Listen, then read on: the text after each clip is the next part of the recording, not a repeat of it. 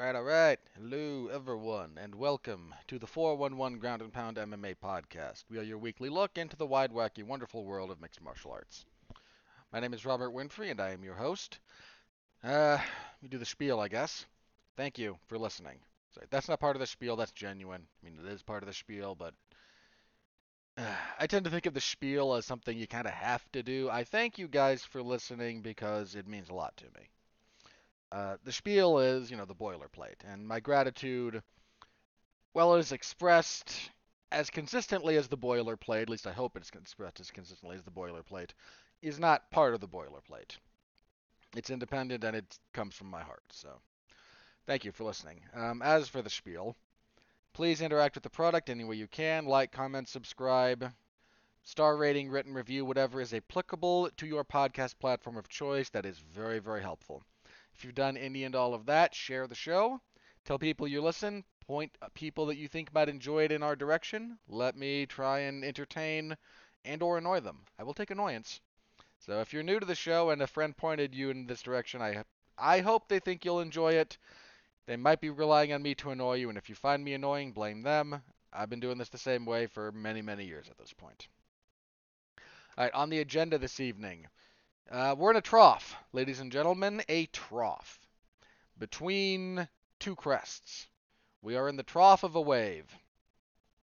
UFC 284 was the crest, was a peak. It was a good event. Very good event. Uh, well, very good might be a stretch.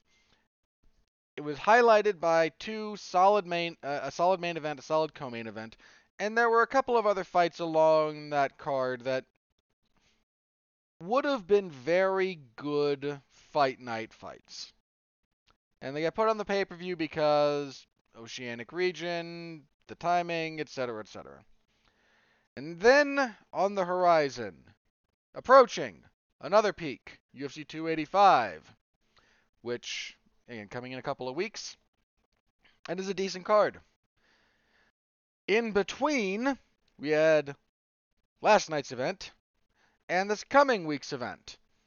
And they are not good on paper. And I can say fun, I can say categorically now that it's happened, UFC on ESPN Plus 77 was not very good in practice, but we will be reviewing it and then previewing the other trough and again, we've got a peak coming. Um, the UFC's become a lot more their product, I've mentioned this before, like the quality, it's always been a bit variable the variability the last couple of years seems to have increased. Like you get some real highs and you get some real lows. When it used to be, eh, you didn't quite have the same lows. And there's a variety of reasons for that. Uh, I'm not here to litigate all of them. I'm because I understand it. The UFC gets a lot of money from ESPN every year, and part of their part of what they have to do for that is produce a certain number of of events for the ESPN family of networks. That's ESPN Plus, ESPN proper. I think they count the ABC stuff because it also has on ESPN. Pay-per-views that in the U in the US at least are sold through the ESPN Plus service. So they have to hit a certain number, and it's a fairly big number. It's 40 something. I, I don't know exactly, but it's 40 something. That's they have to run an event almost every week in order to hit their mandatory minimums to uh, their contractual obligations to get paid their giant chunk of money from ESPN, and that's a lot of money. But if you're having a UFC event every week, basically, well, some of them just aren't going to be very good. Uh, the talent pool isn't quite there. The talent pool on the schedule isn't there. Like, this is just reality. And again, I understand it. I'm not saying how dare they. I'm not saying uh, I am observing the set of circumstances. So just lest you be lest I be accused of like dumping on the UFC just to dump on them. I'm not. I know how we got here. I know why we're here. And I'm not saying there's no benefit. I'm saying sometimes sometimes you get the low end, right? And this is the low end and I don't feel bad about saying that. So we'll be talking about both of those and the only major news item I kind of feel like worth talking about, and maybe I can touch on the because I record these on Sunday evenings. the uh, the UFC rankings don't update before I record, so I can't always react to what they would be after the last event.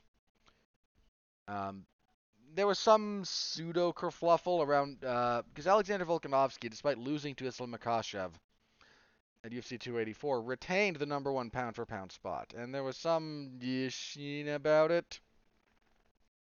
Um, it largely comes down to what your criteria is for a pound for pound discussion. I'm not convinced that pound for pound is a worthwhile discussion to have. I'm not against it necessarily. I've just never been presented a clear case for the, the benefit to its existence. I suppose would be the way to phrase that. Uh, however, I'm perfectly willing to accept that under a certain criteria for rating pound for pound, Volkanovski, despite the loss, could still be rated as the number one pound for pound fighter in the world. That that I don't think that's impossible. But like there's no there's no transparency here. In fact, you know what?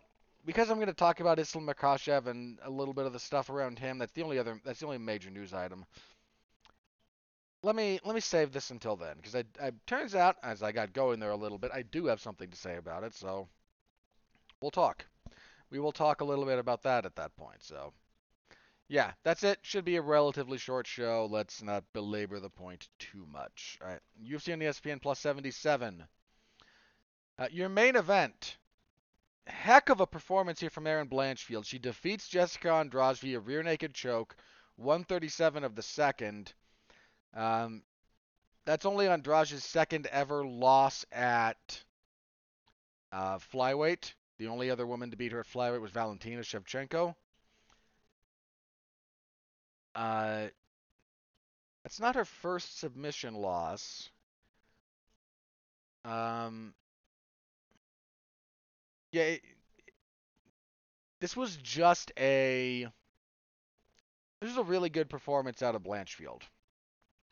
Um, Andrade struggled a bit with the range. Look, credit to Jessica Andrade. I mentioned this. Like, she took this fight on 10 days' notice, I think, something like that. Like, short notice she was I don't think she was really all the way there. Uh, I'm not saying that in a rematch the fight wouldn't go very similarly. It very well might. I'm saying like to try and explain the specifics of what we saw here. Andrade, like she didn't look all the way there. She didn't look like she was peaked. She didn't look like. Some of this is Blanchfield being very good. Some of this was Andrade like not being as sharp as she's looked in the past. She landed some pretty good punches actually throughout the first in spots in the first round. Blanchfield did a little bit of the Rose Namajunas thing where you a little bit of darting in and out, landing punches at longer range and then kind of fading back to avoid the counters. Part of the problem with that style as it relates to Andrade is it can uh, like it'll work, but you have to be on the ball consistently because she's always going to be coming back at you. And if your feet aren't there the whole time, then you get clocked. This happened both times that Rose fought Jessica Andrade. It was more evident in their second fight than in their first, but the general thing is still there. And towards the end of the, the latter half of that round, Blanchfield's feet weren't quite there. And Andrade started hitting her with counters and that's a dangerous thing. Now, I still think, I still think Blanchfield took the first. I think she did. She landed the better shots in general, and I think she was the more active. But like, wasn't that wasn't the cleanest thing, cleanest work I've ever seen her. Uh, th- th- that's not the cleanest I've ever seen someone fight Andrade. Second round, Blanchfield gets a little bit back to work, but again, Andrade has a bit of a feel for this now. So uh, Blanchfield, being smart and a very good grappler, gets a body lock, gets an inside trip, gets on top, passes effortlessly. I mean, just like butter. Then Andrade gives it the back, tries to get to the fence to look for a wall walk, and Blanchfield's back takes are just. This one here was just lights out. Like a snake, man. Just boom. Gets on the back, gets the choke, forces the tap, um, yeah, really, really good. It's hard to overstate this the value of this win for Blanchfield. Now, a couple of things because I'm me, I'm critical. A couple of things to note here. Now, Blanchfield is young, so there's time to kind of iron these things out. But if I'm going to talk about takeaways from this for Blanchfield, like what do you want to work on? Her striking looked better than I thought it would. I mean, we hadn't seen her engage in really prolonged striking exchanges yet. So, getting to see that, few things. Her her dist- read on distance is okay. I need to see her fight someone who's a little bit better in that respect than Andrade. Andrade is the height and reach disparity kind of exacerbates this problem, but if you've never fought or sparred someone who's a lot kind of shorter than you are, you won't appreciate this. But fighting someone with when you've got that kind of height and reach, it tends to make you it can make you look better than you are. Uh, this sounds like I'm bagging on Blanchfield, but hear me out here. Because the mechanics involved are more favorable. Now, there are plenty of shorter fighters who will ruin your day, right? This is not me saying that you can't be beaten by a shorter guy. It is me saying if you're fighting someone who's shorter than you and you've got some decent mechanics, that can make them look better. Uh, and it did here. If I so a couple of things again, the things to take away if you're Blanchfield to kind of work on. Her footwork was good. I think the problem was the problem she started again. The problem she started running into was she got a little bit like plant like getting a little bit settled to throw or when she landed and then wasn't mobile enough to get out of the way of the counters as the fight kind of wore on. So something to watch. Got to stay disciplined. There's a stiffness to her upper body when she strikes. I don't mean like waist up. I mean specifically like shoulders and head there's kind of a stiffness there for her. Now, this is a this is a comfortability thing. You see the the people who've been doing this for a long time, and the way that they move. But you know, again, the like the the woman. So I apologize. So this this is gonna sound weird. But when I say the bust, I mean like the you know like a uh, an artistic bust, right? You get like the shoulders, the the upper part of the clavicle, the neck, and the head. So that when I say like that part of the body, the people who've been doing striking for a really long time, especially with you know, coaches who know how to do this kind of thing, they get very smooth with that. Blanchfield's very stiff in that area still. It's just a rep thing. Like you just get again, you get more reps, you get more time, that'll come. But it's there at the moment, and this was the first time I kind of really got to watch it. So there's that. Something to wor- something to watch. Anyone of about her size in the same position would have been landing on Blanchfield a lot more. Now, maybe some of her choices were predicated on the physicality of Jessica Andrade. I'm a little bit hesitant to give her that pass because Andrade was not her opponent originally. She was supposed to fight Taila Santos, who's much closer to her frame.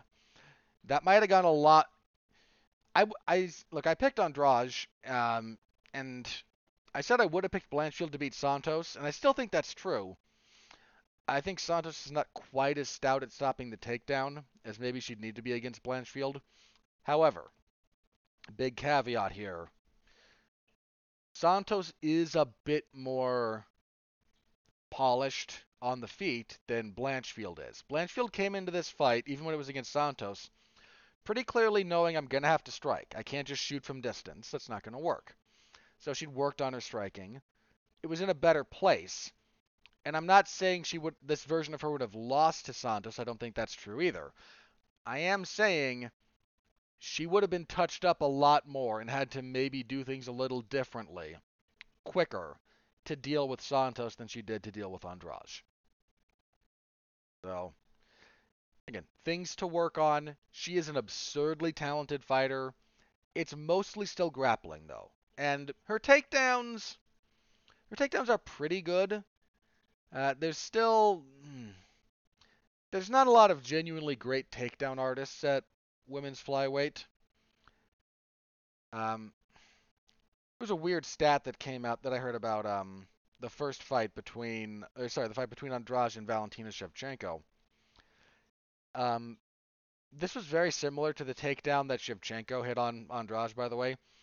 Um but notably like Shevchenko not only went not only got every takedown she attempted on Andrade, she hit 7 of them. And their fight also ended in the second, but in that fight, Shevchenko went 7 for 7 on takedowns. Andrade, because she's compact, it's hard to shoot a double on her. And the kind of default clinch takedowns that a lot of female fighters go for don't work on Andrade all that well. Again, it's a it's a size thing. It's a build thing. But she does seem to struggle a little bit with people who can get a body lock and then attack the legs. Um, Blanchfield, she didn't get every takedown she attempted. Um, she got one, I think, early in the first, but couldn't hold it. Then the one in the second obviously led to the finish. Or the one she, didn't she get one in the first? I can't remember. I think if she got one in the first, it was very, very brief and led to nothing. Um, but she was trying it. A, she tried a different tactic in the first, and it didn't quite work. Uh, again, the one she got in the second, like that was that was nice. It was real nice. But that might be a thing Andrade has to work on a little bit. Is uh, you know, being mindful of her legs while fighting in the clinch at the same time. Um, Blanchfield says she wants a title shot after this. You could give it to her. You really could. Like beating Jessica Andrade is a hard thing to do uh, especially at flyweight or strawweight. That's real hard. She did it. She did it uh, pretty darn cleanly too. Like that first round, it it was wasn't it wasn't a blowout. Like it was a competitive enough round. But this was Blanchfield's fight, and she might still have to fight one more time. There's a couple of things at play here. So we've got Manon Fiorot, who's on a an identical winning streak to Blanchfield. I don't think Fiorot, excuse me, I don't think Fiorot has fought the same level of opposition. Has Blanchfield really fought better? Well, Andrade is a better singular win than anyone Manon Fiorot has fought. Um, Fiorot was her last fight? Yeah, she beat Ch- Katlyn Chookagian. Also not easy just for the record. Um, yeah, they're both undefeated in the UFC. They're both, I think, five on five fight winning streaks. Um, you got Taila Santos out there. Now Santos has a fight. Um, Santos's next fight is against. Am I blanking? Because uh, she was supposed to fight Andrade. No, sorry, it's not supposed to fight Blanchfield. Who am I thinking of? Uh, sorry, I'm blanking on at least one woman in this equation, and I don't know who it is. So we don't quite know what's up with Santos. They might try to rebook San. They might, might rebook Santos and Blanchfield, uh, give Fiorot the next title shot, uh, or they might do Santos and Fiorot and give Blanchfield a title shot. Alexa Grasso is fighting Shevchenko next, and she could throw a giant monkey wrench into all of this. I don't favor her to do that, but she could. She's very good. Uh, yeah, Blanchfield. I feel pretty confident she will wear gold at some point. I don't know exact. I don't know if it's going to be in her first attempt. Like if she does get the next shot at Shevchenko, and again, have to see how Shevchenko looks against Grasso because Valentina did not look especially great against Santos. Whether that was you know an injury or just one of the off nights that happen when you do this all the time, like I don't know exactly. Uh, the version of Shevchenko that fought Santos, if that fights Blanchfield, even this version, that's probably going Blanchfield's way. Like that's how good she is. So, got to wait and see how that pans out. You got Fiorot up there. Does she have a fight next? I, I'm going to double check this. Uh, doesn't look like we have. Does not look like we currently have a next fight for Manon Fiorot. Um, again, I mentioned already. She fought uh, Katlyn Chookagian. That was uh, when that was October of last year. So she hasn't been out for too long, but you know that's we're at the four-ish month mark. Might be about time we get that announced, assuming there's no injury or anything like that. I mean, I, that's an assumption on my part. So, finally getting some. Uh, oh, Suarez. Tatiana Suarez coming back at flyweight. Uh, believe she is. Because her. Yeah, she's fighting Montana De La Rosa actually at this upcoming card. Should double check that first. Uh, anyway. Suarez, if she. If she's healthy, I mean, she's been dealing with that kind of horrible neck injury for a long time. If she's fully back, like I expect her to beat a minor spoiler for my preview of that fight, uh, which will be coming up, but I expect her to beat Montana De La Rosa.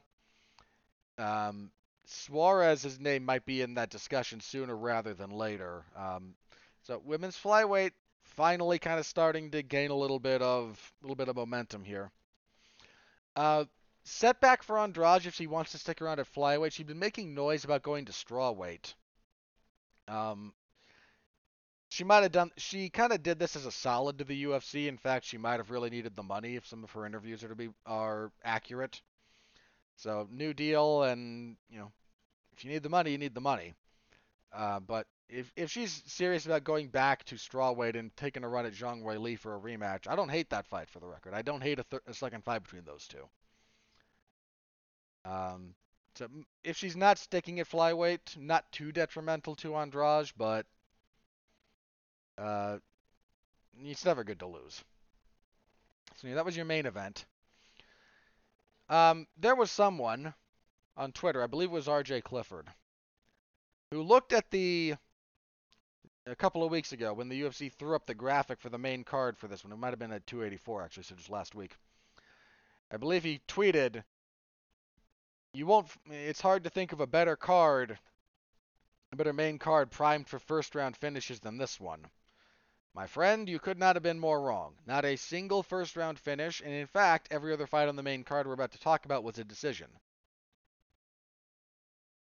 So, let me say this about the next three fights. I'm going to go through these relatively quickly. Your co-main event, Zac Pauga, uh, Paunga, sorry, he's um I forget which islander he is. He's, he's got a Pacific Islander uh, heritage. And putting the like AUG does put an N in there um, when you say it. So I, I forget again. I, I, apologize. I forget which uh, which exactly you know island tribe because I don't think it's Samoan. I, that might be Tongan. Might be a Tongan thing. But anyway, that so Ponga there's kind of an end there. Uh, he defeats Jordan Wright via unanimous decision, 230-27 to 129-28. Uh, Jamal Pogues defeated Josh Parisian via unanimous decision, 230-27 to 129-28. And Marcin Prachnio defeated William Knight unanimous decision, 330-27s. This might be the worst three-fight stretch in UFC main card history.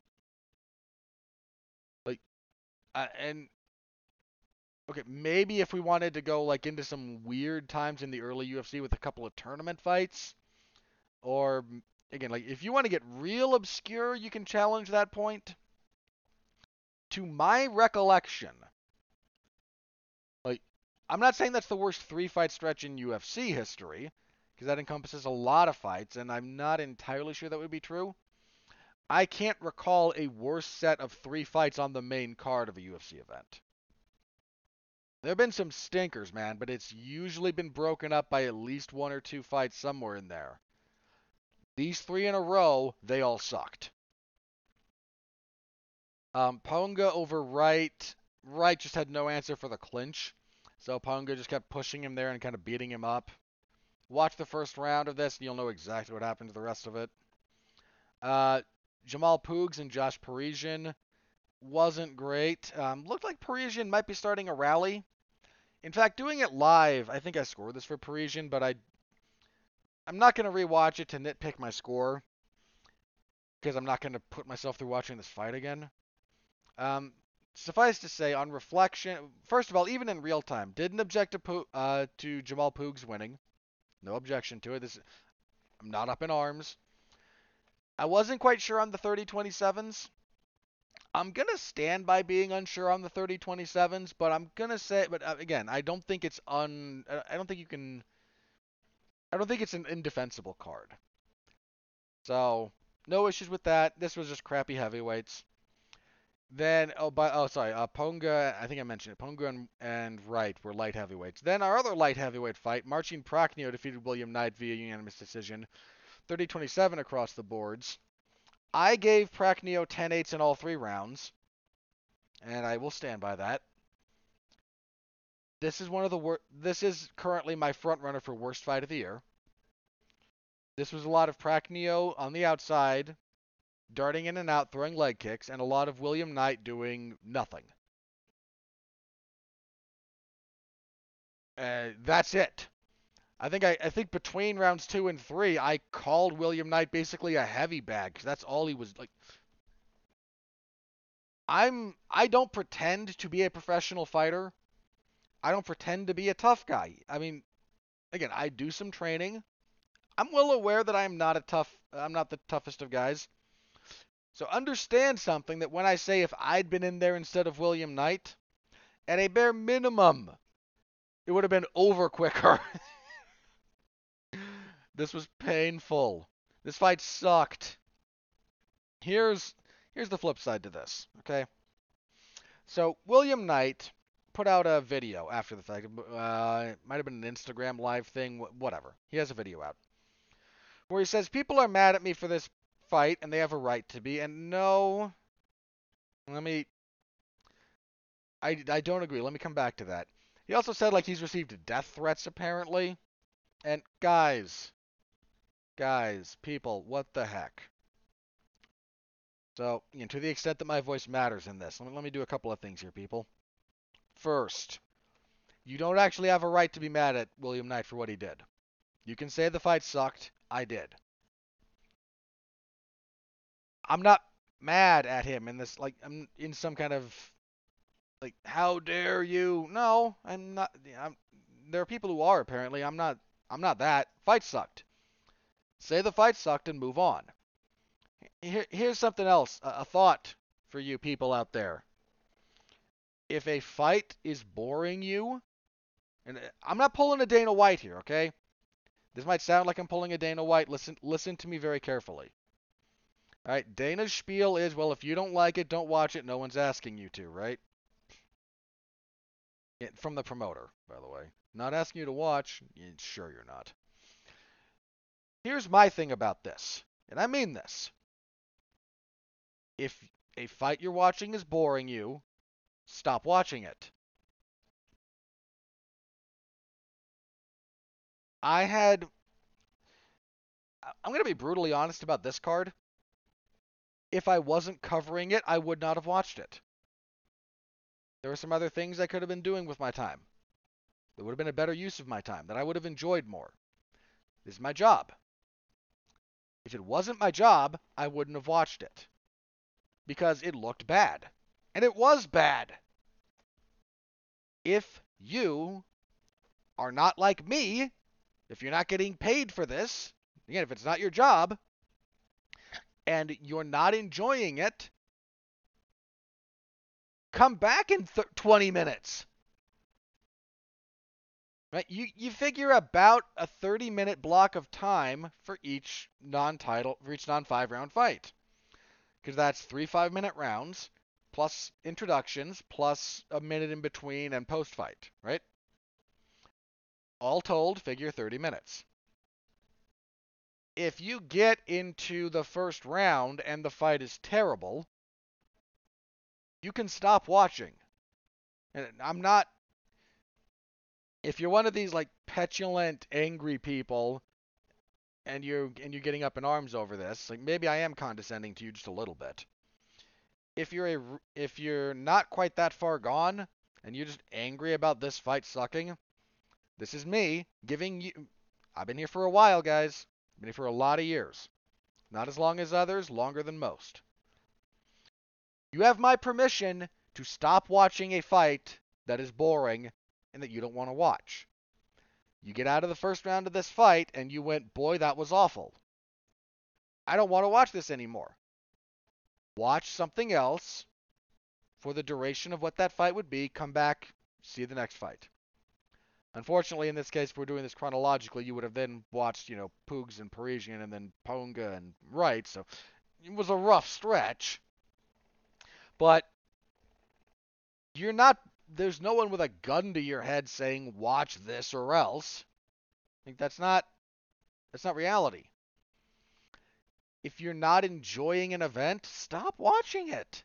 Your relationship with people who watch every card, and I say this as someone who watches every card, by the way, because again, job.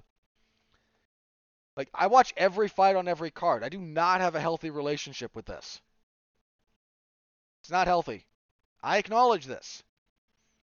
I go through periods where I'm burned out. I go through periods where I'm down on the sport, and then you know something good comes along. But I, I don't pretend that this is you know, the healthiest way. And if I wasn't, if this wasn't part of my job, I probably wouldn't watch several of these cards, and certainly several of these fights. I wouldn't block out six hours every Saturday, pretty much because that's what these are start to finish. I, I figure six hours of broadcast time. Kind of how that works out. Some are more. I've never, I've not really had one be less. Not really. Um, so, if you get to a point where you feel compelled, where, you, where you're really angry, just stop. But do something else for 20 minutes and come back. There'll be another fight. And oh, but there could be a knockout. Catch the highlights. Find the clip on Twitter. Like it's not worth it, guys. If if your relationship with MMA is so damaged that you send death threats to a fighter over a boring fight, that's a you problem, not a William Knight problem. And I'm not defending this fight. It was awful. I'm saying like you process this, man. Or if you're one of these people, and this apparently happens a lot. If you're one of these idiots, and yes, I'm going to insult you people out there if you do this, who sends like angry personal messages to fighters because they lost a fight that you gambled on? What's the matter with you? One, you probably shouldn't gamble if you're not emotionally or financially stable enough to deal with losing, like if you let, us take Twitter, right? If you bet, say you bet on Jessica Andrade, she was the favorite. I, she closes the favorite. If you go on Twitter and are pissed and just say, "Well, know that sucks. I'm out of money," yada yada yada, tweet it out into the world, expunge it from your system. Fine if you're the kind of person who tags a fighter in that, you're kind of a jerk. Right? They don't need you to tag them. They know they lost. They were there. You don't have to tag them. And if you direct message them, whatever the service happens to be or whatever the whatever the initialization is. What is the matter with you? Seriously. Stop that. I'm not entirely convinced you're a fully civilized individual and maybe you shouldn't have certain technological privileges. Stop it. Don't do that. That fighter got physical trauma and their paycheck cut in half and they might get fired because of Dana White's because Dana White has a bad night at the blackjack table and wants to take it out on somebody.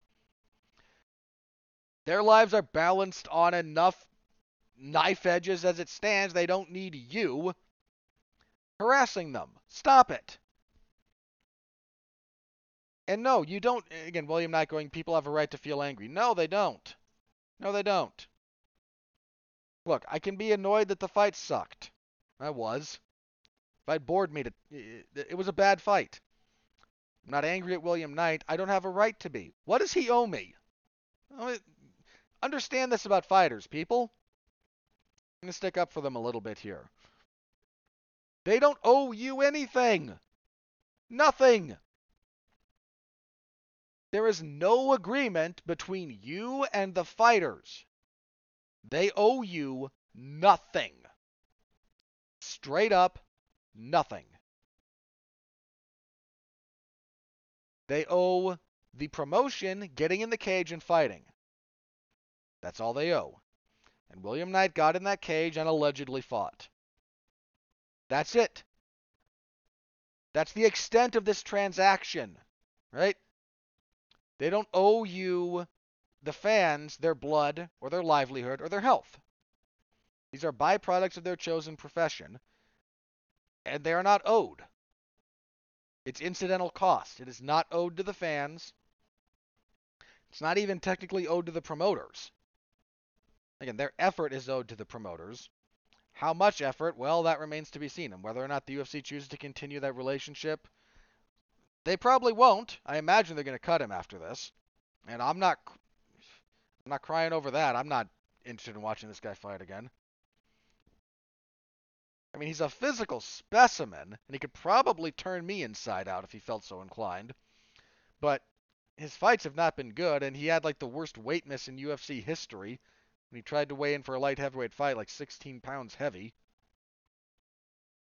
They're probably going to choose not to do business with him in the future, which is their prerogative.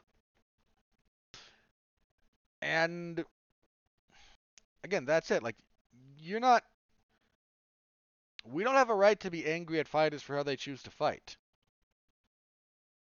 I don't care if you're watching. I don't care if you paid for a ticket. You paid to watch them fight. How they fight is their business, not yours. And there can be consequences to this. I'm not saying there aren't consequences. If that means you choose not to watch fights with this with certain fighters, okay? Cool. That's your prerogative, guys. I, I support you being selective in this respect. Knock yourselves out. But harassing fighters over this kind of stuff is just it's just pathetic. Stop it. All right, and kicking off the main card, Alexander Hernandez defeated Jim Miller via unanimous decision, 230-27s, 129-28. Um, the 30-27s I don't think sit quite right with me. Uh, I can see the argument for Hernandez in the first, but I thought Miller should have taken that round. I think I gave Hernandez 2 and 3, though. So I'm not objecting to him winning. The 30-27, again, that doesn't seem quite right. Um, solid performance out of Hernandez. Uh, I might have given Miller the third on the strength of a back take and a choke attempt late in the third. I forget, and I'm not going to bother to look it up because it doesn't. My unofficial scoring doesn't really matter. Uh, I don't object to Hernandez winning at all. You know, Hernandez had a pretty good jab working here. Um, he fought a lot of orthodox to Miller's southpaw, and Hernandez normally does a lot of southpaw work, so it was an interesting choice. I think he was worried about the calf kick, and Miller Miller's inside calf kick is still a still a weapon, but it's not nearly the weapon that uh, that it would be. He doesn't fight a lot of southpaws, but when he does, he chews up that lead leg. So I think he was kind of worried about that, so he chose to fight open stance. Still got his jab to work. He got hit a few times, um, but he stayed composed. The, the big thing here for me was, you know, Hernandez usually has a good first round and then kind of falls apart he didn't fall apart here completely. So good on him. Uh, some improvement there. He said after the fact he wants to go back to 145. Um, he did took this fight on short notice, replacing Gabriel Benitez. Um, I don't know how much I like his odds at featherweight. There's some guys at featherweight who push murderous paces. Like he he won that first round against Billy Quarantillo. But Quarantillo's pace and pressure just utterly broke him, just melted him. There's a lot of guys at featherweight who do that kind of stuff. So I don't know about his fortunes, but if he wants to give it another try, fine, give it another try. Um, I never like seeing Jim Miller lose, but he came close in that third round, man. He got a back take and a choke attempt that it wasn't the closest choke attempt you'll ever see someone get out of, but it was pretty good. And Hernandez fought through it, so you know. Uh, I mean, I love Jim Miller. At this point, he wants to be on UFC 300, which would be. Oh, is that next year? I think they're. I think the general schedule for it is next year. Because we're gonna get. How far are we gonna get this year? We got 288 in May. It yeah, it would be sometime next year. And you know what? I don't see any problem. Look, Miller's not a title threat. He's not pretending to be. He's not fighting, you know, the upper tier guys. He's fighting lower end guys. So, a few guys that are about, you know, his. Not a lot of people have about his mileage and his tenure, but people in that range, or being a solid test for guys either debuting or with like one fight in the promotion. You know what? If that's the level he's comfortable fighting at, if he wants to stay there and get to UFC 300, that would be a milestone for him because he would be the only fighter to fight at UFC 100, 200, and 300. As it stands, only two fighters fought at both UFC 100 and UFC 200 Jim Miller and Brock Lesnar. I don't think the UFC would bring, Bra- bring back Brock for UFC 300, although crazier things have happened. But if Miller wants to, if he's able to stick around, and I mean, he can't go on some epic losing streak, but he had like three or four in a row coming into this. And he fought a fairly talented guy. So, you know, if he's able to hang around, put him on UFC 300. This sport gives us precious few kind of emotional feel good moments. Miller at this point wanting to be the only guy on all of the on 100, 200, and 300. Why not? Again, if he starts going on a big losing streak, we might have to revisit this, but as things currently stand, I don't see a problem with it. But that was your main card. Again, man, those middle three fights just sucked. That Prachnio and Knight, again, the worst fight of the year thus far, and those other two only looked decent by comparison to it. On the prelims, uh, this was your fight of the night, actually. Nazim Sadykhov defeated Evan Elder via doctor stoppage 38 seconds into round three. Um, this really sucked for Elder. I, I kind of think part of the fight of the night. You could have given fight of the night to this or Hernandez and Miller, and either one would have been okay. I feel like they went with this one because Elder kind of got. When I say he got hosed, I don't mean that there was any mis- any like bad calls made here.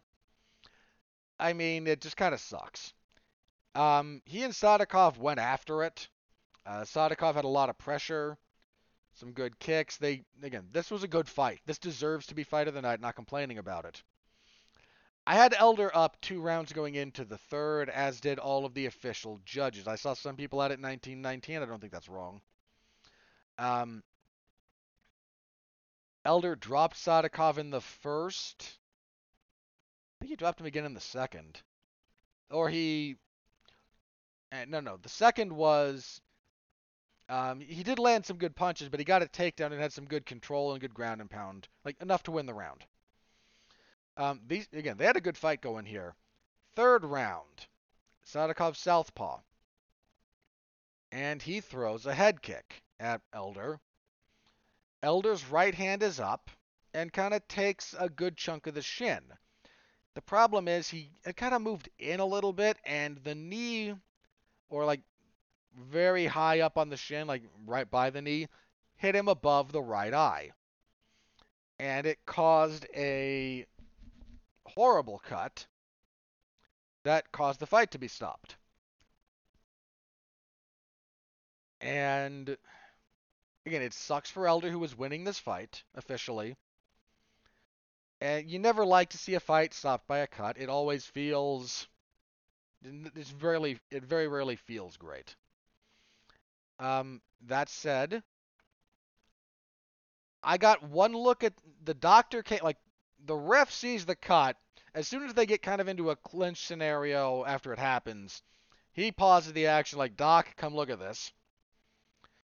Um, the doctor comes in, cleans the like gauze to cut so I can get a good look at it, looks at this thing and goes, "No, we're done."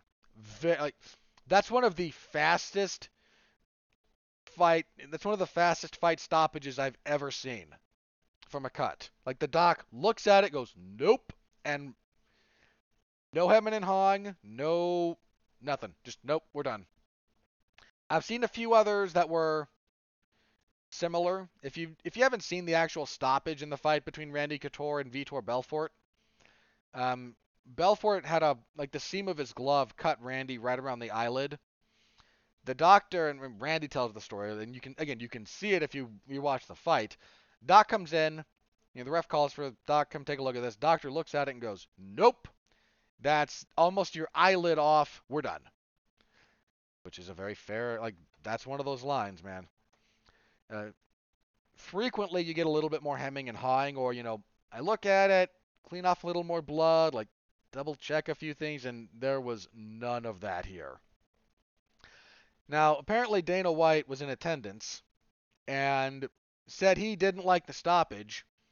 He went back to see Elder being sewn up and got a look at the cut closer up, and he posted pictures of this and says, Wasn't sure on the stoppage. Guess I'm going to shut up. You're not, because you never do, but yeah, so if you want to see this, um, I think I retweeted them, so if you follow me on Twitter, you might see them. Uh, the cut is again, it's a, it's like it's across the eyebrow, so diagonally kind of across it, and it goes towards the underside. In fact, if you see the cut, a couple of things.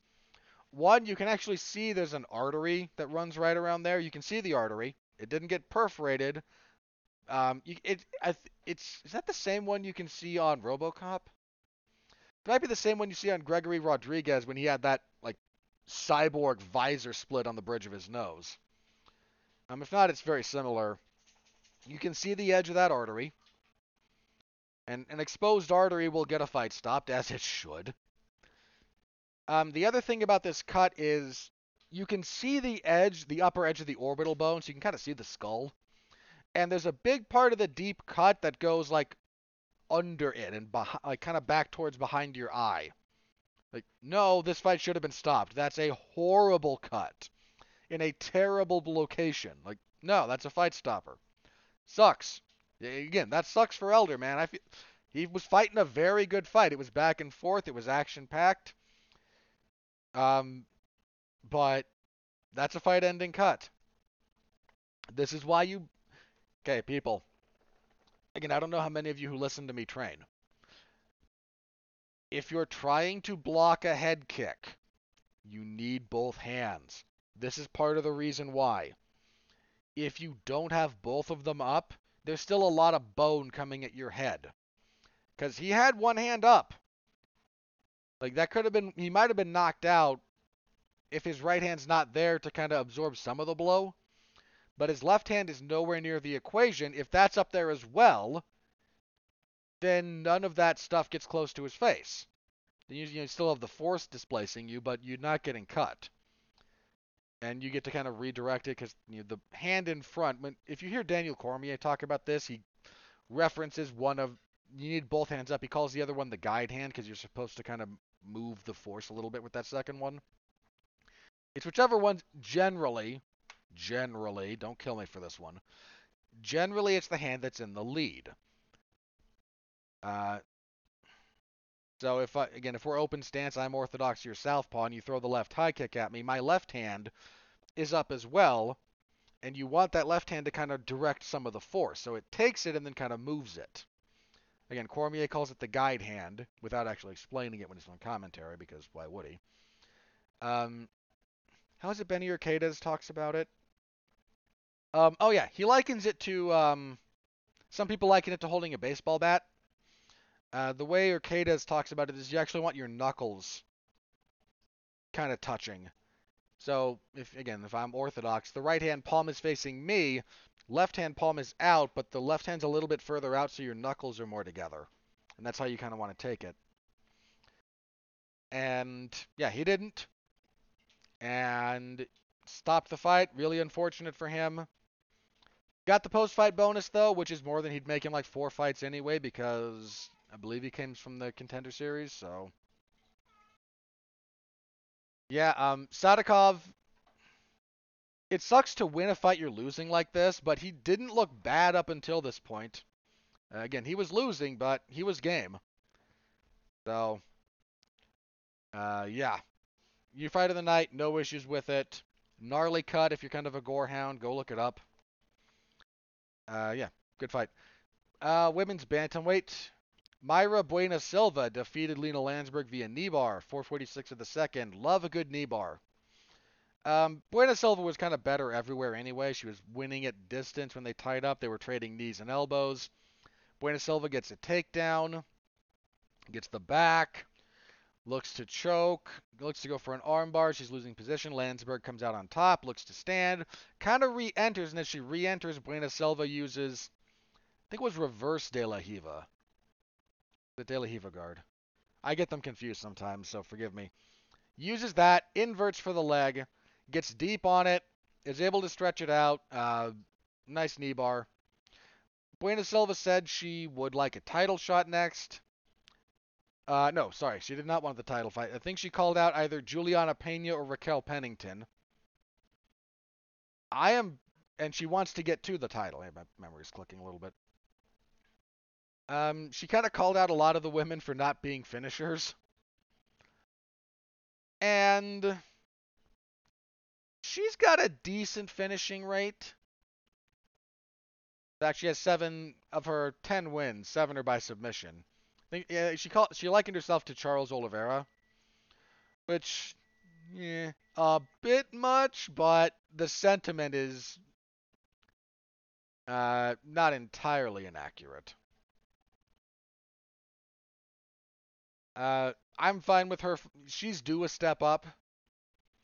I mean, her UFC record is. She's been here for a while. It's pretty darn good, actually. Um, she submits Jillian Robertson. She loses to Marina Moroz. Beats Mara Borella Romero. Romero Borella, excuse me. Fights to a draw with Montana De La Rosa, which became a draw because she grabbed the fence. Uh, shouldn't do that. Loses to Manon Fiorot. Was a clean loss. Then is currently on a three-fight winning streak with wins over Wu Yanan. I was up at bantamweight. Oh yeah, that was back at bantamweight. She tried flyweight for a while, so actually at bantamweight she's undefeated. Um, at flyweight she had again the loss to Moroz and Fiorot. At bantamweight she's never lost. Uh, wins over Wu Yanan, Stephanie Egger, and now Lina Länsberg. Yeah, um, I'm okay with her taking her calling for a big step.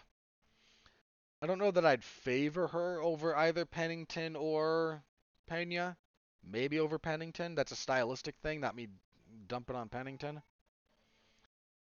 Um, but she wants, if I may use the colloquialism, she wants all the smoke, so good on her. Uh, featherweight, Jamall Emmers defeated Khusein Askhabov, unanimous decision, 30-27 across the boards. This was a this uh, this wasn't great. Um, Askhabov came into this undefeated at 23 and 0. Now, I think by everyone's admission, there was a like no one was pretending he was fighting world beaters here, which is fair. Like his record was a lot of people with um again a lot of lower level stuff out of like the regional scene in the Middle East because uh, he fights out of the UAE. So places like Morocco, um, in the UAE, places like that. Um, Jamall Emmers is not exactly top tier UFC material. In fact, his UFC record is now two and two, and he'd been out of action since August of 21. Um, so the way Askhabov responded to how this fight went, uh, the longer it went, the worse it got for him. Not a great sign. Um, that said, this was a very, this was a very emotional thing for Emmers. I hope I'm not confusing him with someone else, with another fighter for whom this was true.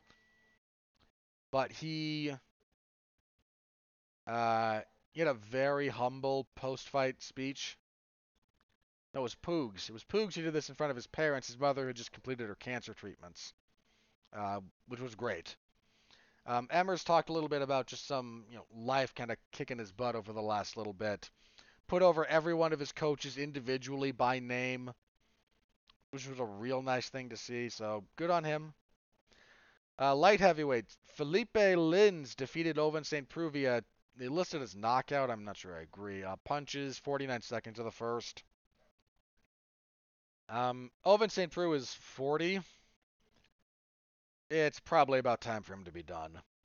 Uh, nice stuff from Lins here. He knew St. Preux would be kicking, waits for a kick to come, fires a counter punch, hurts him, gets on, uh, gets against him on the fence, and just unloads. Never lets him recover, gets him to make a mistake, trying to exit, drops him. Uh, Lins looks a little bit reborn at light heavyweight under the UFC banner. Um, I mean, he had a good heavyweight.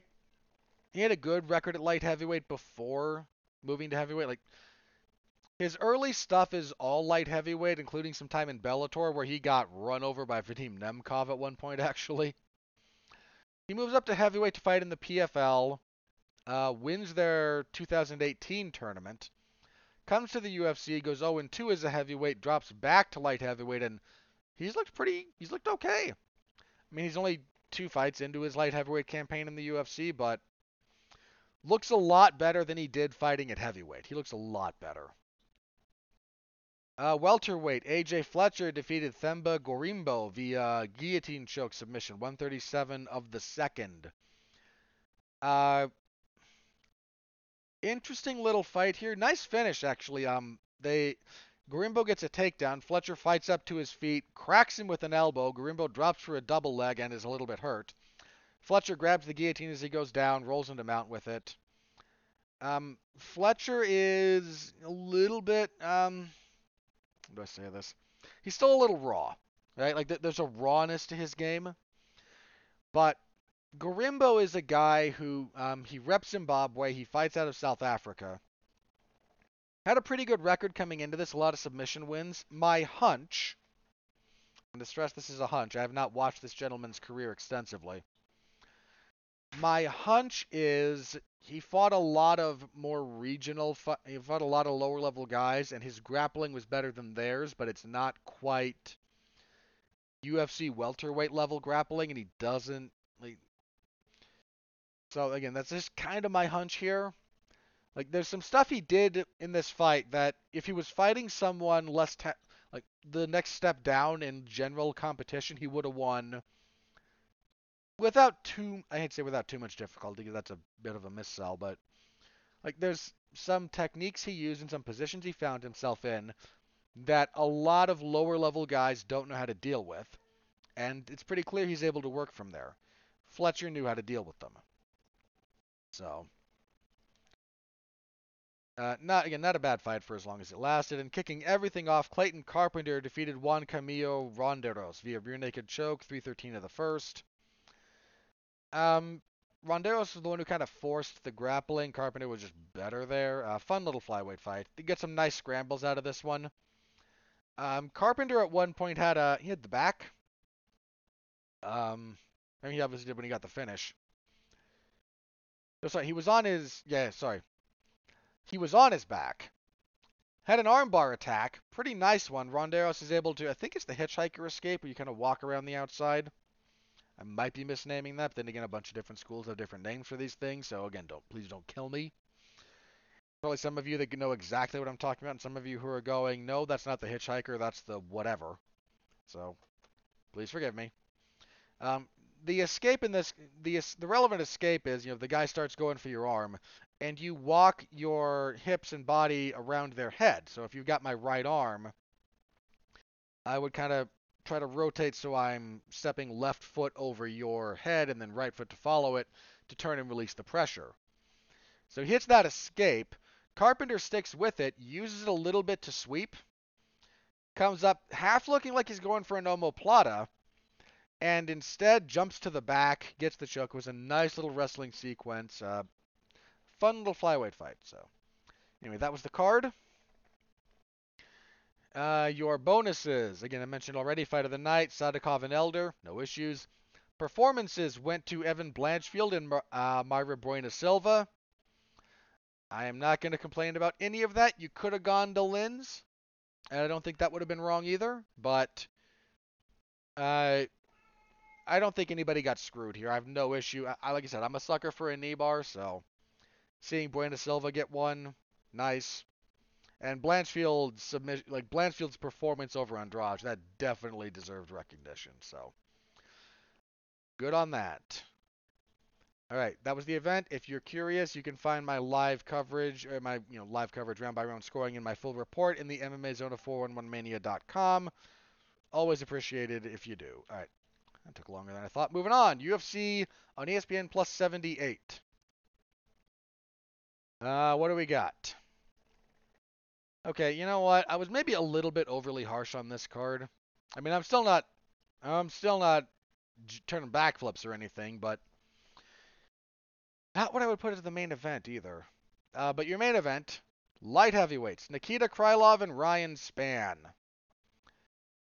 Um, Spann is coming off of a good performance when he knocked out Dominic Reyes, who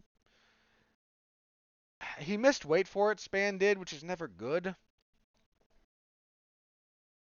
Um, but Spann's got a very good UFC record, actually.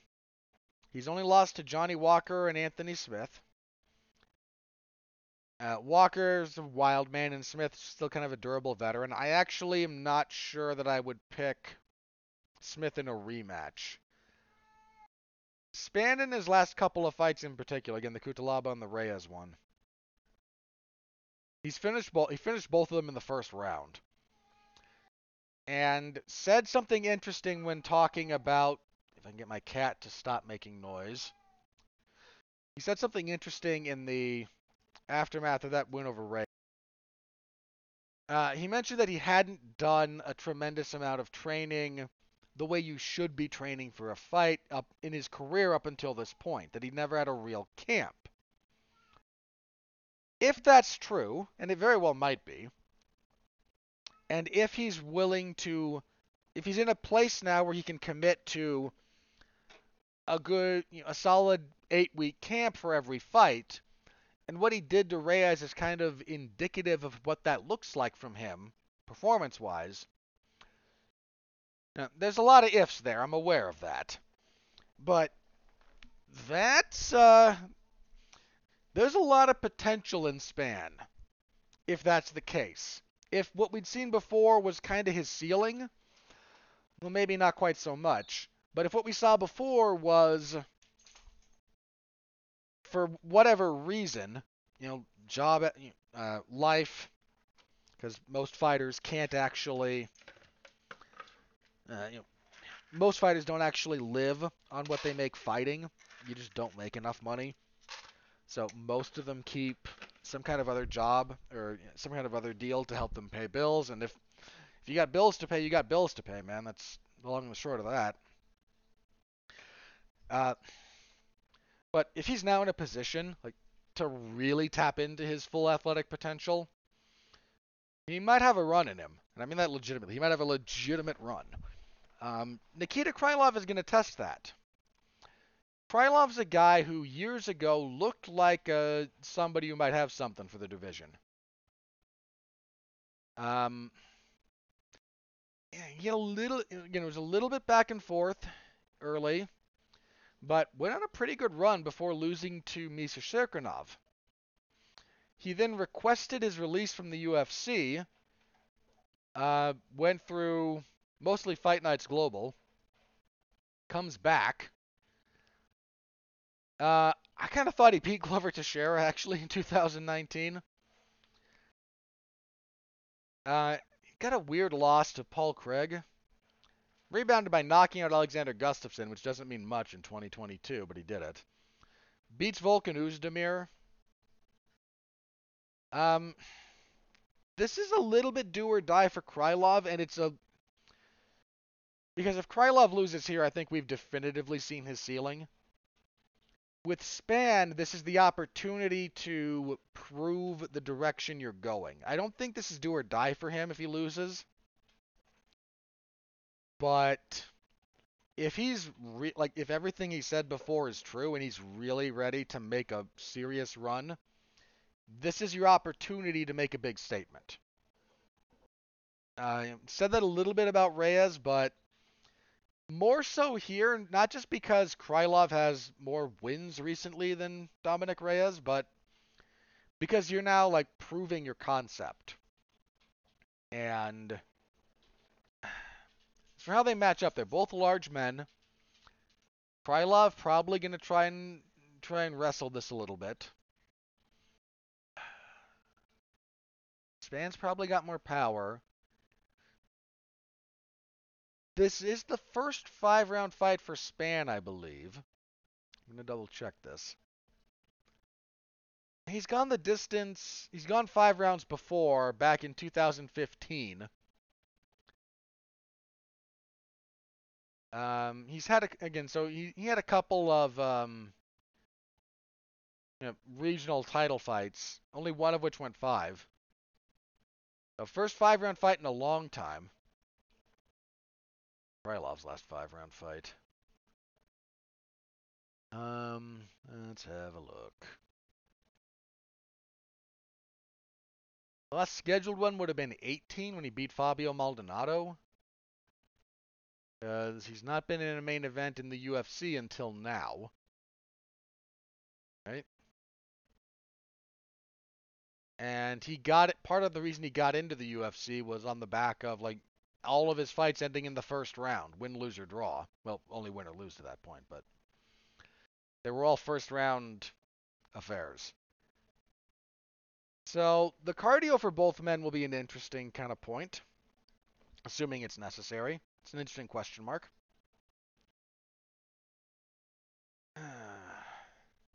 These guys both southpaw. I feel like Spann is southpaw, but I might be wrong. No, Reyes is a southpaw. Uh, but Krylov might be.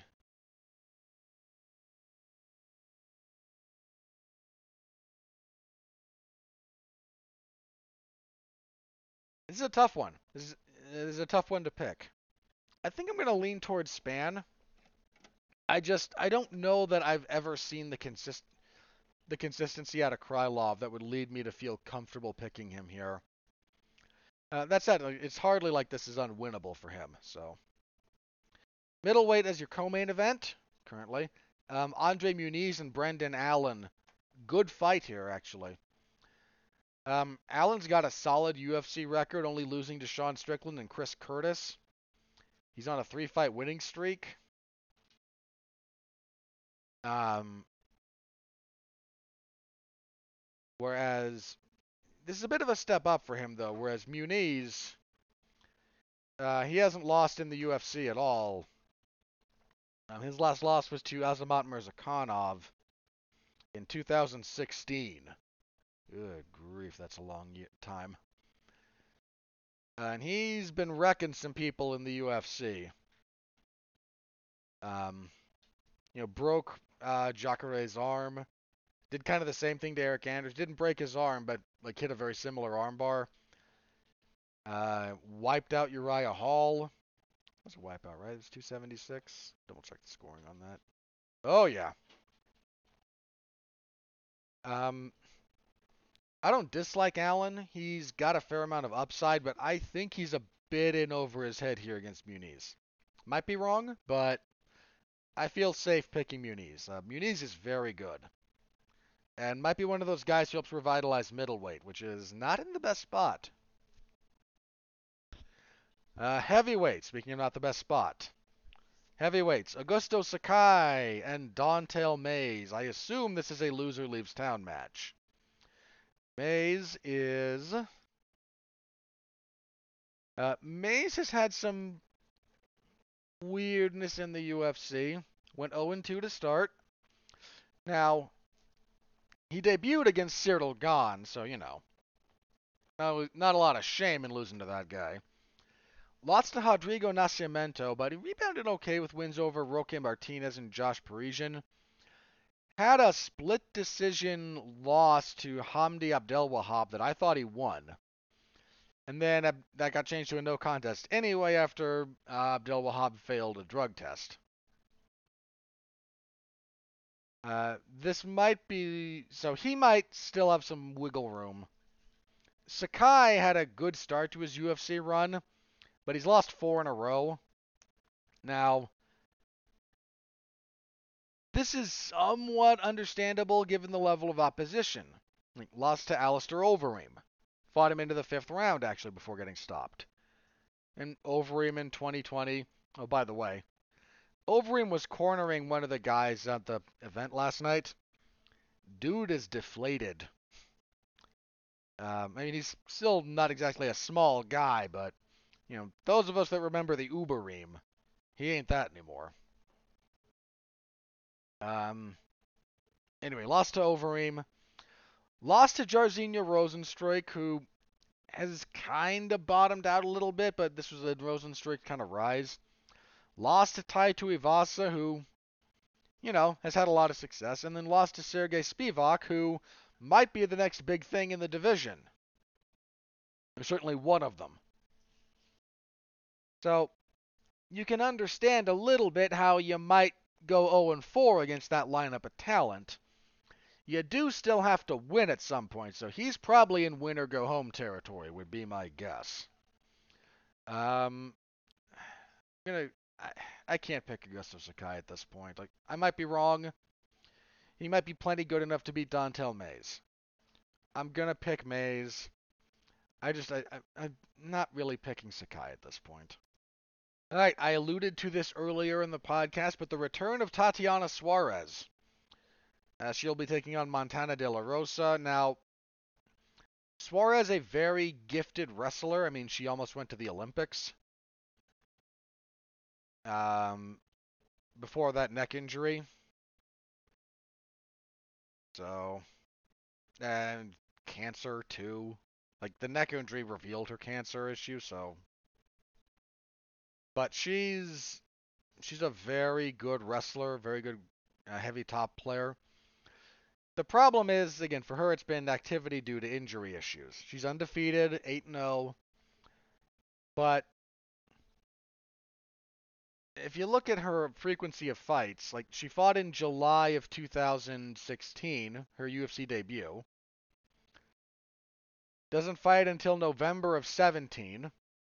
Doesn't fight then fights May of 18, September of 18. Doesn't fight again until June of 19. So there's some stretches here.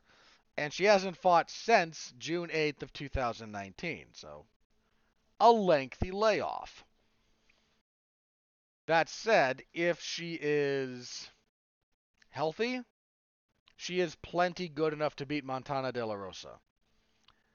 Um, Montana has been very up and down in the UFC. Uh, I I have no problem picking Tatiana Suarez here uh, if she's healthy.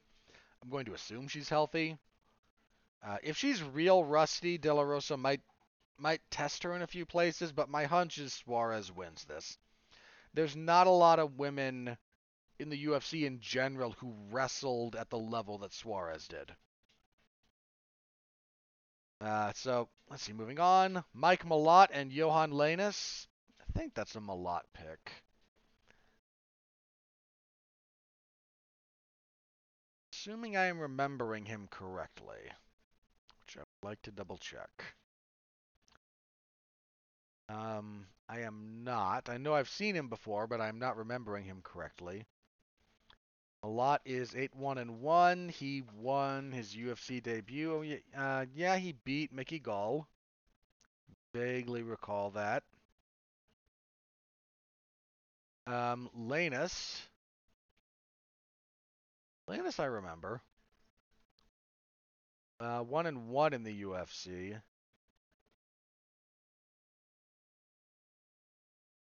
Probably Malott there, I still think. But yeah, he's not who I was thinking of. I, I now that I've seen a picture of him, like, oh yeah, you, sort of, like, can vaguely recall his fight. But I had a very different guy pop into my head when I just read his name. So, uh, let's see, what do we got? Um, Jasmine Jasudavicius and Gabriel Fern- Gabriela Fernandez, excuse me. Um, Fernandez, uh, not fought in the UFC yet. This is her debut. On a pretty good winning streak, though. Uh, Jasudavicius has fought in the UFC. One and one.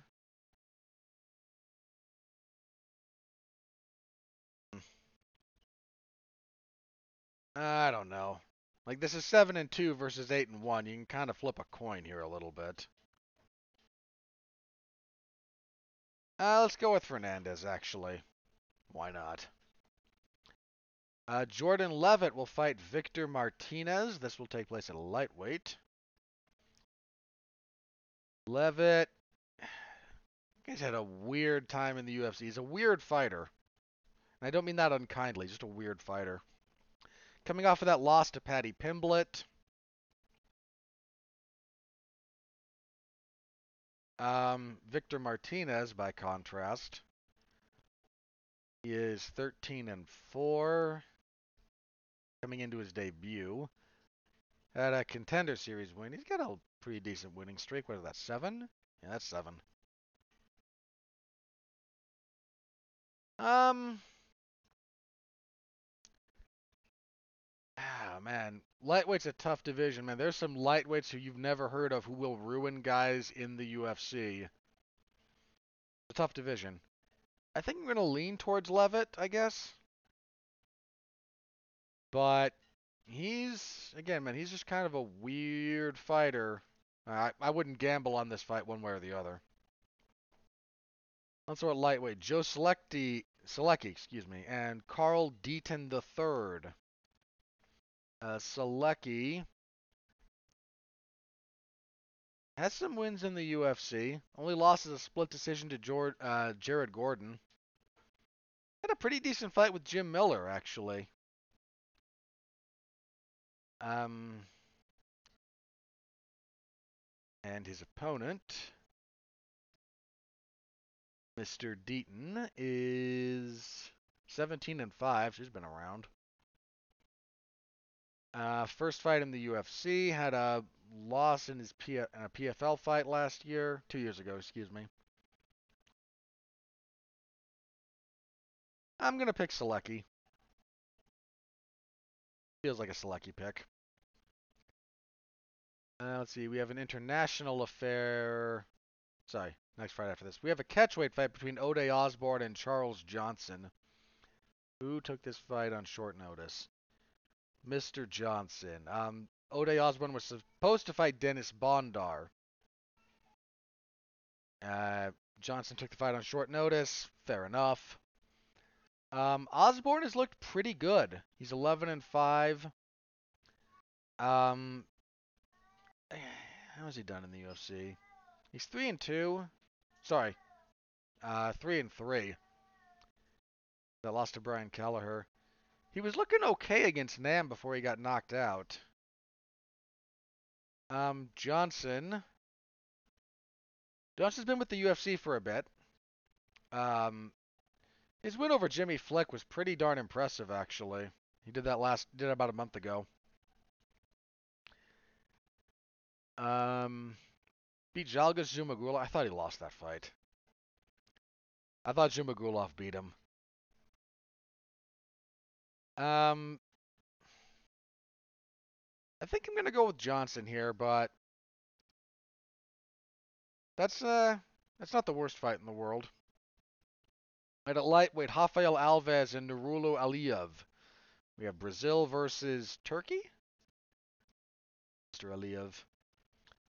Tajikistan. There's a thing in the middle of that.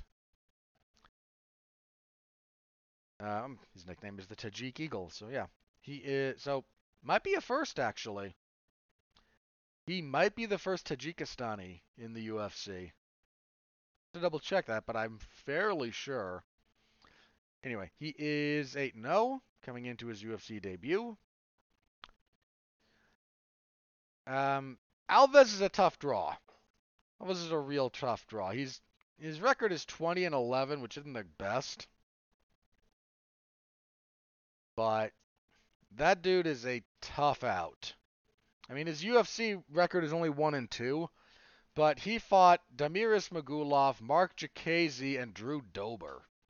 Like, that's a rough three fight introduction to the UFC. Ismagulov, it's unfortunate he looked like he was going to retire because uh, that guy was looking good. And, you know, Dober's on a bit of a career run. You know, Diakiese, not an easy, not the easiest out in the world. So this is, um, this might be a bit much this early for Aliyev. I'm gonna pick Alves actually. I mean, that said though, man, Aliyev is Aliyev. A L I E V. Yeah. So Aliyev. Um, he might he might pull this one out, but Alves Alves is a handful. Um, next up, uh, women's bantamweight, we have Haley Cowan and Ailin Perez. Perez fights out of Argentina. She is seven and two, I believe. Lost her UFC debut. I remembered correctly. Uh, she had a fight with Zarah Fairn canceled. Cowan, I believe, also making her UFC debut.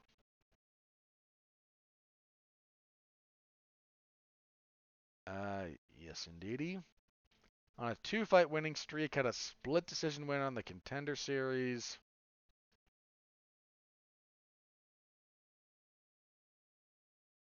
Again, you can kind of toss a coin there. Uh, identical records. The UFC experience for Perez not going to play too much of a factor here.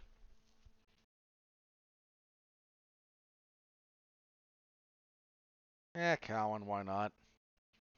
Yeah, don't gamble based on my predict picks for some of these guys, please, whatever you do.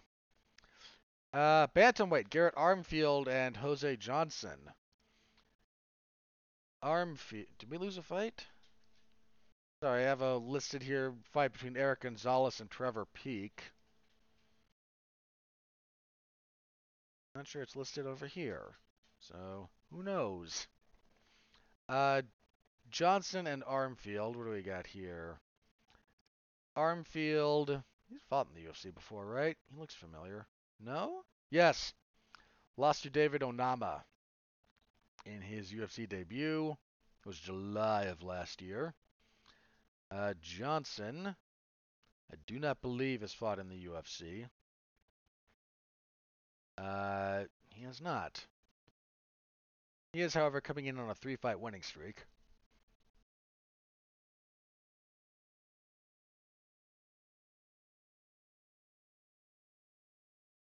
Um, I might actually pick Johnson here. Um, Armfield.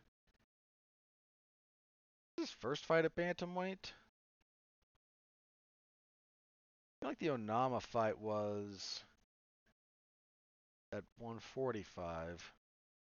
Yeah, it was.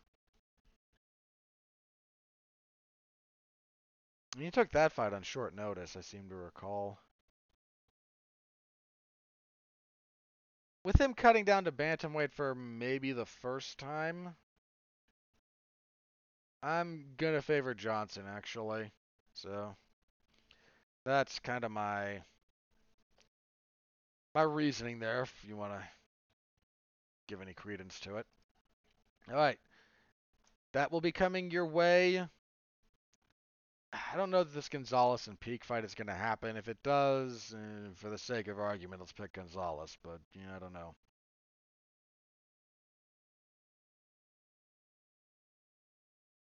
Um, yeah, looks like there was a lot of reshuffling there that led to that fight being made. So, go with Gonz- I'll go with Gonzalez, but eh. All right, so Saturday, I will be covering that in the MMA Zone of 411mania.com. Per usual, as always, stop by, say hello. It is deeply appreciated. All right, let's talk. Let's talk Islam Makhachev drama, shall we? So I mentioned a little bit.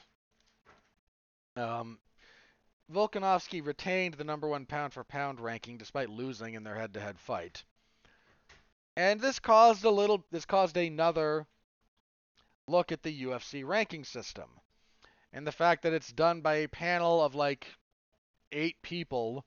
It was more, but a few of them got bored doing it apparently and just stopped is done by a panel of people, several of whom work for publications that are defunct. I I've said this before. I don't I very rarely say of myself I'm more qualified to do something. I'm more qualified to rank UFC fighters than the people doing it.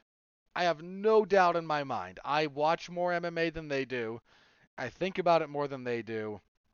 And I I'm probably more qualified to do that than they are. Uh, but again, this caused a stir, as people, as a bunch of fighters were reminded that a small handful of people, several of whom, again, are attached to publications or outlets that no longer exist, are determining things that affect their careers. yeah, that sucks. And like I said, if you if you do have Volkanovski still is the number one pound for pound guider, fighter in the world, I can see the reasoning. Pound for pound is literally determined by the criteria you use and nothing else.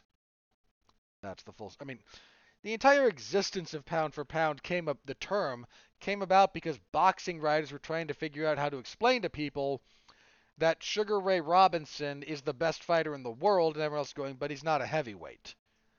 So they came up with the term, no, pound for pound, he's the best fighter because skill for skill, he is the best. I mean, it, I understand kind of their frustration trying to explain to people. I've had to I've had to explain this to people in the current day and age that the best fighters in the world are not heavyweights. Sometimes they are, but if you want to look at skill, no. Sugar Ray Robinson was a marvel. He is if you tell me that Sugar Ray Robinson, mind you, not any of the other Sugar Rays that have followed, if you tell me that Ray Robinson is the greatest boxer of all time, I am not going to argue with you. I mean, I might for fun, but like, I'm not. Dis- uh, that's a valid pick. I mean, even Muhammad Ali, as braggadocious as he was, said, "No, I I call myself the greatest heavyweight of all time when I say I'm the greatest. The greatest boxer of all time is Ray Robinson." So again, for whatever it's so pound for pound, weird distinction and to have to try and make. Um, Makhachev just, I think his line afterwards was, "I didn't expect to be treated fairly. Look what they've done to my fellow Russians lately." oh boy. Uh, not the best look, my guy. Not the best look. Um, but the other drama surrounding Islam Makhachev came about because Dan Hooker, tweeted that Makhachev used an IV to rehydrate after the weigh-ins for UFC 284. Here's here's kind of how this played out. He tweeted that, and a bunch of people started making noise. Now, Dan Hooker provided no evidence to support his claim, mind you. Just said, hey, this happened. And people ran with it, because of course they did. Um, Makhachev, I think the only thing he said, if assuming it was him and not Ali Abdelaziz on his Twitter account, you just you should have to you should have to be called to answer for those kind of accusations, and that's a sentiment I actually agree with here. If you have evidence of your claim, Mr. Hooker, bring it forward. Um, but what sort of con what sort of complicated issues was Ali Abdelaziz. That uh, I don't have anything nice to say about him, so I'm not going to say anything. Tweeted and then deleted.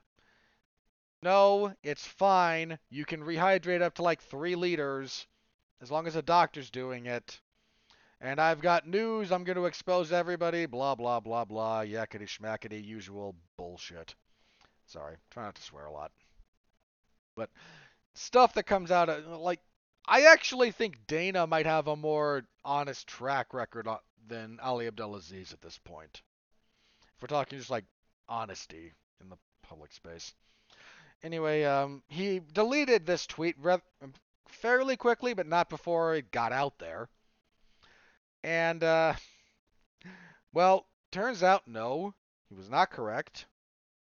You can't rehydrate that much because we must further complicate things here, mustn't we?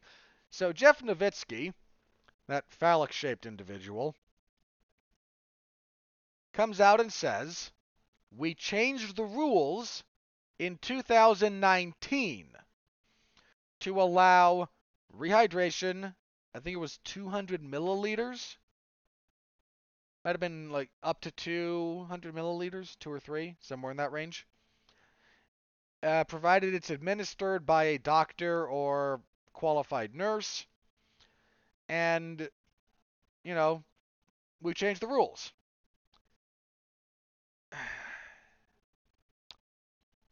Now, I'm not saying they didn't change the rules in 2019. Okay? I know three major media personalities in the MMA space who double checked this, by the way. Uh, I believe, I know Luke Thomas did. I think Ariel Helwani mentioned this. I'm not sure about Helwani. Um, third. The name escapes me. Forgive me. Name escapes me. So let me go with two at a bare minimum who I know double checked this. And I think there's a third, but if I can't remember, I'm not going to try and name it. Who went back and double checked, and in 2019, if the rules were changed, which they may well have been, no one was told. Like the there were no press releases. There was there's nothing about any change to this policy in this rule set on any MMA news site or from news personalities that year. If fighters had actually been I don't know if they didn't just change this and say, well, the UFC will let the fighters know. Maybe. Or uh, like this is the dumbest thing. Like if you okay, if you want fighters to know something, believe it or not, the best way to go about it is to make noise about it on, you know, Twitter or some other social media platform. This is how this is how you get in contact with fighters most of the time it seems. Heck, it's how you get in contact with a lot of people. Like a lot of email accounts go unchecked for months, if not years. You shoot someone, you tag someone in Twitter, or shoot them a DM, they'll respond to you fairly quickly. Um, so if they so they changed the rules apparently in 2019 and just we're just now hearing about it in a public way.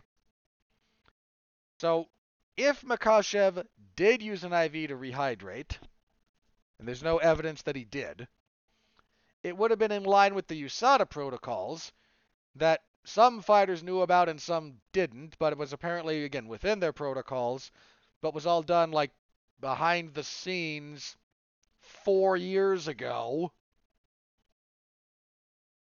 And then, further complicating this, the Western Australia uh, Commission, what is it, the Western Australia uh, Combat Sanctioning Body? I for, sorry, I, I, forget the I forget what the initializations stand for. I believe it was the WASAC. Um, it's the Western it's the Western Australia governing body for combat sports. Comes out and says, "We don't care what USADA says. We don't allow you to rehydrate with IVs." Because jurisdictionally, nobody knows what the heck is going on. All of this somewhat somehow managing to ignore the fact that there's still zero evidence of Makhachev actually engaging in any wrongdoing. you know, the machinery of the UFC is very robust. But sometimes you look at the operation, uh, like the minutia of operations, and you just kind of have to throw your hands up in the air, going, "How does this work?" This isn't quite like Bismarckian diplomacy. It's not that nuanced. But this stuff is like held together in some places with like duct tape and chewing gum, it feels like. What are we doing here? And by the way, who suffers for this? Only the fighters. So I'm not accusing Makhachev of anything, by the way. Like this is that's just the drama. There's no evidence that he did anything wrong. Zero. And if you don't have evidence, um, what is it? Hitchens razor. Claims made without evidence can be dismissed without evidence. Yeah. So, who the heck knows? All right, that's all I've got for the moment. And a little bit of pound for pound stuff because Makhachev, and then the dude, the much ado about nothing, right? Like a Dan Hooker, somewhat innocuous tweet that spun up a thing out of nowhere. And that's what I've got. Let me check Twitter, see if anything crazy is going on, and if not, we will do plugs and get out of here. Alrighty, nope. Nothing worth discussing in the MMA world, at least. So, get into plugs. This week on Damn You Hollywood, my movie review podcast, myself, Mark Radulich, Alexis Hejna, and I believe Zachary Strobel, we will be discussing Ant-Man and the Wasp, Quantumania. Um, I haven't seen it yet, so perhaps my raspberry is premature, but I I doubt it. I will be seeing it before I review it, of course, because I am an ethical individual in that respect. So tune in for that if you're so inclined. We'll be talking about it. The craft, our opinions, the money, the critics, all of it, all the good stuff over on Damn You Hollywood. It's a fun show. I hope you check it out. My other coverage for the week AEW's Dark Elevation on Monday, per usual. I think MLW Fusion is back this week. If it is, I will be covering it, so be on the lookout for that. It will be Thursday if it is. And WWE SmackDown on Friday. Uh, gonna see how things play out after the Elimination Chamber event that was yesterday. And, oh, the heartbroken fans. You know, if you're like me and you love a good villain, and I do, used to have a podcast about it, in fact watching Roman Reigns kind of gaslight and trash talk Sami Zayn's wife as he's beating the crap out of him was just chef's kiss stuff, man. Just wonderful. Um, so yeah, uh, I'll be covering SmackDown on Friday. Tune in, and of course the UFC event on Saturday. So that's it for me this week. Next week, review of UFC on ESPN Plus 78 and we will be previewing UFC 285. Jon Jones versus Ciryl Gane for the heavyweight title. The women's flyweight title on the line. Valentina Shevchenko and Alexa Grasso. Shavkat Rakhmonov and Geoff Neal got rebooked for here. The UFC debut of Bo Nickal. Boy, that is a good. Co- you know what? 284 had had some up and down stuff on it. 285 like the not the early prelims, but the regular prelims and the main card, you could take pretty much any of these. And if we take out the title fights, okay, you won't do Bo Nickal's UFC debut as a main event. That's a bit much. But that one's happening. Um, Mateusz Gamrot and Jalen Turner could main event a fight night, especially an Apex one. Uh, Derek Brunson and Dricus Du Plessis could. You could maybe stretch and do one for Viviane Araujo and Amanda Ribas. Um, again, like Rakhmonov and Neal could easily, easily main event a fight night. You might even could, yeah, Garbrandt and Jones might be a bit of a stretch. I mean, Garbrandt still got name value, but boy, does he need a win. Uh, anywho, full preview next week. Hope you'll be back for that. Until then, Thank you all, as always for listening. Deeply appreciate all of you. Stay safe out there and continue to be well, be safe, and behave.